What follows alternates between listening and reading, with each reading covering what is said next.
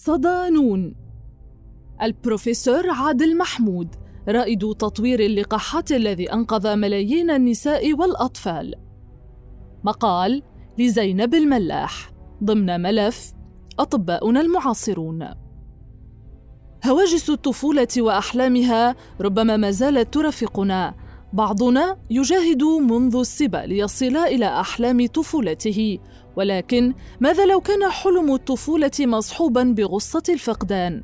ماذا لو كنت طفلا في العاشرة وبين ليلة وضحاها تكبر لتصبح رجل البيت وتمضي العمر كله في معركة لمحاربة السبب وراء حرمانك الطفولة بطل حكاية اليوم هو العالم المصري البروفيسور عادل عبد الفتاح محمود مبتكر ومطور اللقاحات التي أنقذت ملايين الأطفال والنساء واحسن صحة الناس حول العالم من خلال ريادته في مجال الأمراض الوبائية لا سيما العدوى الطفيلية منها الذي جمع في شخصه خصالا يصعب جمعها فهو القيادي المحبوب.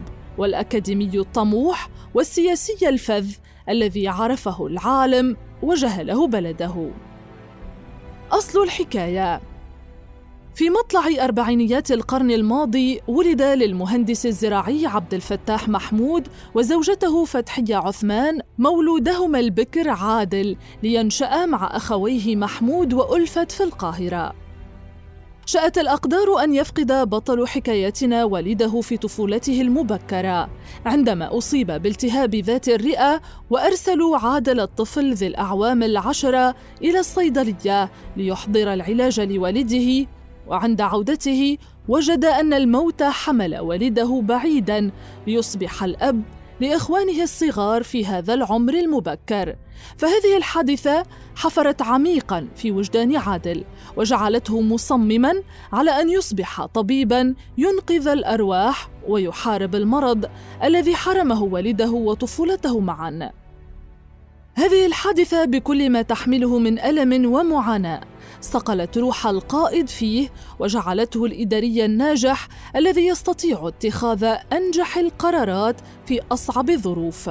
تقول زوجته الدكتورة سالي هدير كثيرا ما كنت أتساءل عما إذا كانت قوته كقائد ورؤيته الواضحة نشأت من الإجبار على القيام بهذه الأدوار في سن مبكرة. التحق عادل محمود بكلية الطب جامعة القاهرة وكان له دور بالمعترك السياسي آنذاك بانضمامه إلى الحركة الشبابية المؤيدة للرئيس المصري السابق جمال عبد الناصر وأصبح رئيسا لهذه الحركة. لكن مناخ الحريات والذبذبة السياسية لمصر حينها جعلته يبتعد عن العمل السياسي ويندمج في دراسته فقط.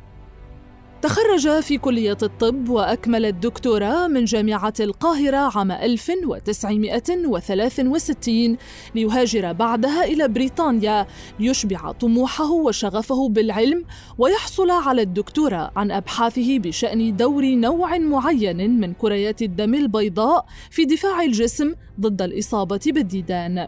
من كلية لندن للصحة والطب الاستوائي عام 1971 لقاحات. عام 1973 هجر الدكتور عادل محمود إلى الولايات المتحدة الأمريكية لتحتضن أمريكا طموحاته في البحث العلمي. فالتحق الدكتور عادل محمود بجامعة Case Western Reserve University كباحث فيها وتدرج بالمناصب من رئيس قسم الطب الجغرافي إلى أن شغل منصب رئاسة قسم الطب للأعوام بين 1987 و 1998 بهذا التدرج الأكاديمي فرض البروفيسور عادل محمود نفسه على الأوساط العلمية العالمية كباحث أكاديمي يشار إليه بالبنان. ريادة عادل محمود كانت خلال رحلته مع شركة ميرك أضخم الشركات الدوائية عالمياً وسابع أضخم شركة دوائية من حيث رأس المال. عندما طلبت الشركة من البروفيسور ترأس قسم اللقاحات بها. كان ذلك بالضبط ما يحاكي أحلام طفولة عادل محمود بابتكار وتطوير اللقاحات التي تنقذ البشر من تهديد المرض الذي قد يغيب من نحب كما حرم عادل من والده. ابتدأ البروفيسور محمود رئاسة قسم اللقاحات عام 1998 واستطاع أن يسخر هذا المنصب ليساعد البشرية جمعاء لمحاربة عدد من الأمراض التي تصيب الأطفال والنساء حيث طور أربع لقاحات ساهمت بتغيير الواقع الصحي في العالم أجمع. اللقاح الأول ضد فيروس الروتا الذي يصيب الأطفال ويظهر بشكل التهاب شديد بالمعدة والأمعاء ويقتل نحو نصف مليون طفل سنوياً. ثم تلاه الإسهام العظيم للبروفيسور عادل محمود بتطوير لقاح جاردازيل الذي أنقذ ملايين النساء من خطر الموت جراء الإصابة بسرطان عنق الرحم.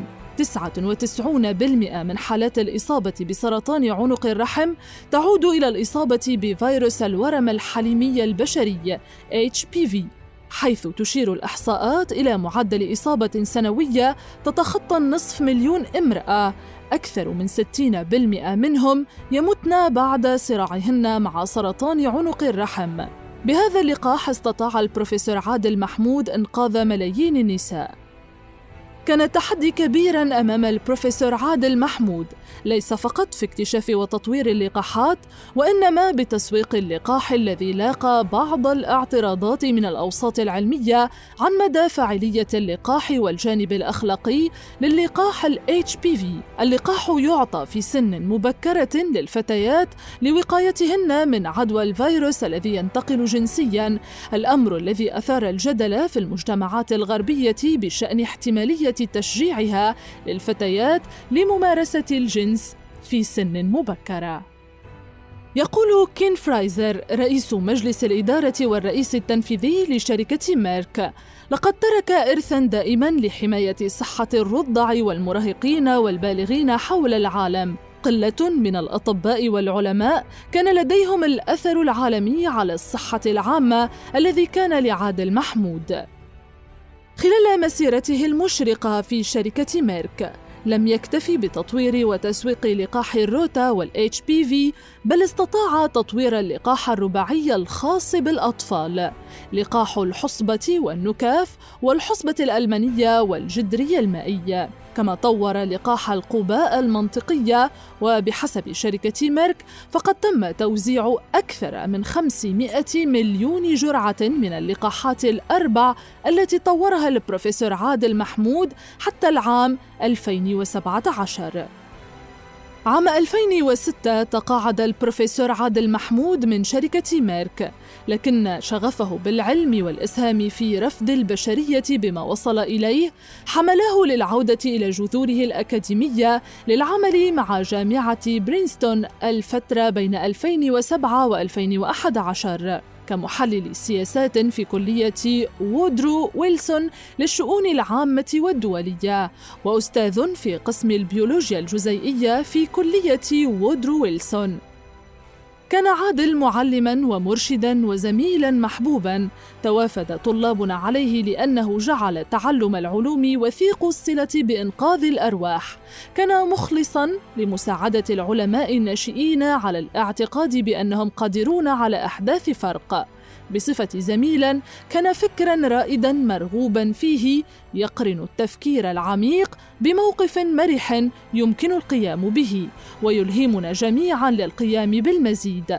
سنفتقده بشكل رهيب. بوني باسلر أستاذة في علم الأحياء الجزيئية ورئيس قسم البيولوجيا الجزيئية في برينستون. عرف عن البروفيسور عادل محمود محبته ودعمه الكبير للطلاب والعلماء والباحثين الشباب ويتضح ذلك جليا في عام 2013 عند تفشي سلالة غير عادية من التهاب السحايا بين طلاب الجامعات الأمريكية وهو مرض غير شائع في أمريكا ولم يكن هناك لقاح له في الولايات المتحدة. استخدم البروفيسور عادل محمود جهوده وعلاقاته في عالم الأدوية لغرض توفير اللقاح الأوروبي والحصول على إذن الحكومة الأمريكية لإدخاله للبلاد وتوفيره للطلاب. كان موضوع محاربة الأمراض وإنقاذ البشر من العدوى الشغل الشاغل لعادل محمود، فكان يحارب في هذا المجال بكل قوة محاولا توفير اللقاحات للبلدان الفقيرة وجعل دول العالم الغربي والمنظمات العالمية ملزمة بتوفير التطعيم واللقاحات لبلدان العالم الثالث. لا يمكننا ترك الأعباء المالية تقف في طريق حل الأزمات الصحية العالمية المميتة. هذا ما قاله البروفيسور عادل محمود بعد تفشي أزمة إيبولا في أفريقيا عام 2014 في عام 2015 شارك البروفيسور عادل محمود في تأليف ورقة في مجلة نيو إنجلند الطبية بعنوان إنشاء صندوق عالمي لتطوير اللقاحات مع جيريمي فارير وقاد التحالف العالمي للقاحات والتحصين جافي وهي مؤسسة تضع شراكة بين القطاعين العام والخاص تهدف إلى توفير اللقاحات لبلدان العالم الفقيرة خلال مسيرته شغل البروفيسور محمود العديد من المناصب الرفيعة وكان إداريا ناجحا وشخصية محببة للجميع وانتخب لترأس العديد من المؤسسات مثل الجمعية الدولية للأمراض المعدية والأكاديمية الوطنية للطب وعرف عنه سداد الرأي وتقديمه الحلول الخلاقة والاستشارات.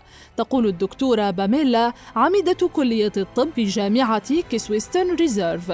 ذكاء عادل وعبقريته كان أسطوريين في حل المشكلات. حيث قدم الكثير من الاستشارات للمنظمات العالمية مثل منظمة الصحة العالمية WHO ومعاهد الصحة الوطنية NIH ومراكز السيطرة على الأمراض ومؤسسة روكفيلر وغيرها من المؤسسات والمراكز البحثية والجامعات. لقد كان له القدرة على رؤية الصورة الكاملة وكأنه رجل بطول أربعين قدما. له قدرة على فهم العلوم والأبحاث خارج نطاق اختصاصه. بهذه الكلمات وصف الدكتور أنتوني فوسي مدير المعهد الوطني للتحسس والأمراض الانتقالية البروفيسور عادل محمود.